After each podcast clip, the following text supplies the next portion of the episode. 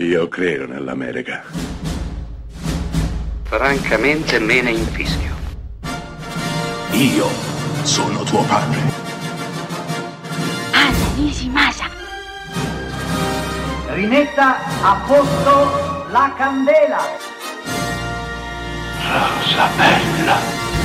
Questa è Close Up, questa settimana parliamo di anni 80, in mattinata abbiamo avuto l'occasione di parlare di un film di fantascienza, Ritorno al futuro, oggi pomeriggio perché no, restiamo più o meno in tema, ci spostiamo forse un po' più sul fantasy, perché ho voglia di parlarvi di Highlander, l'ultimo immortale di Russell Mulcahy, con uno degli attori più iconici di questo periodo storico, Christopher Lambert. Russell Mulcahy, australiano, veniva da tanti video musicali, uno su tutti Wild Boy, Boys eh, dei Duran Duran. Passò al cinema con una bella storia Eco Vengeance, Razorback, l'urlo dell'odio, girato nella terra di Oz. Ma ecco che per il suo secondo lungometraggio sceglie una storia meravigliosa. Immortali, persone che vivranno per sempre ma che sono costrette, condannate a combattersi l'una contro l'altra per l'eternità, fino a che non ne rimarrà soltanto uno. A lui, al sopravvissuto, la grande ricompensa. Christopher Lambert è uno di questi immortali